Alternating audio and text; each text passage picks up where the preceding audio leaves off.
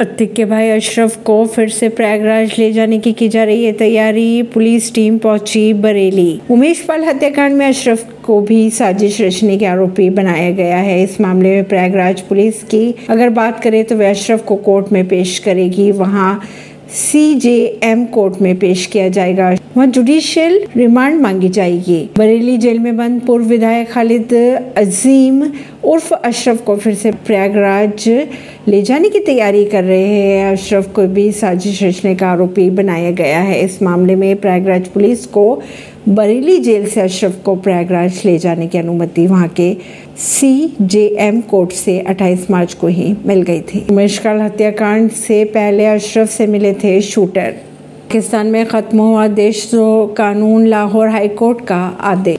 Lahore high court ने एक ऐतिहासिक फैसले में देशद्रोह कानून को खत्म कर दिया। न्यायमूर्ति शाहिद करीम ने गुरुवार को देशद्रोह से संबंधित पाकिस्तान दंड संहिता की धारा 124 ए को रद्द कर दिया। पाकिस्तान कोर्ट ने देश के कई नागरिकों द्वारा दायर याचिकाओं की सुनवाई करते हुए ये फैसले को सुनाया।